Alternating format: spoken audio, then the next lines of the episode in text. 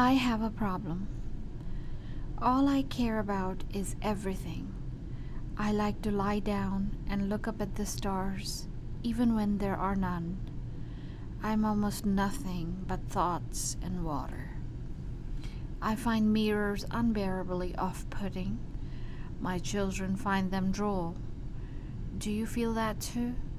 My left hand feels like cataclysmic storm. I will never tire of looking at my wife.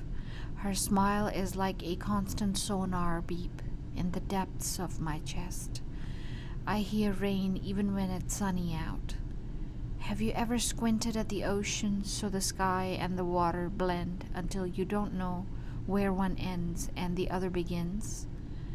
I am doing that right now with you.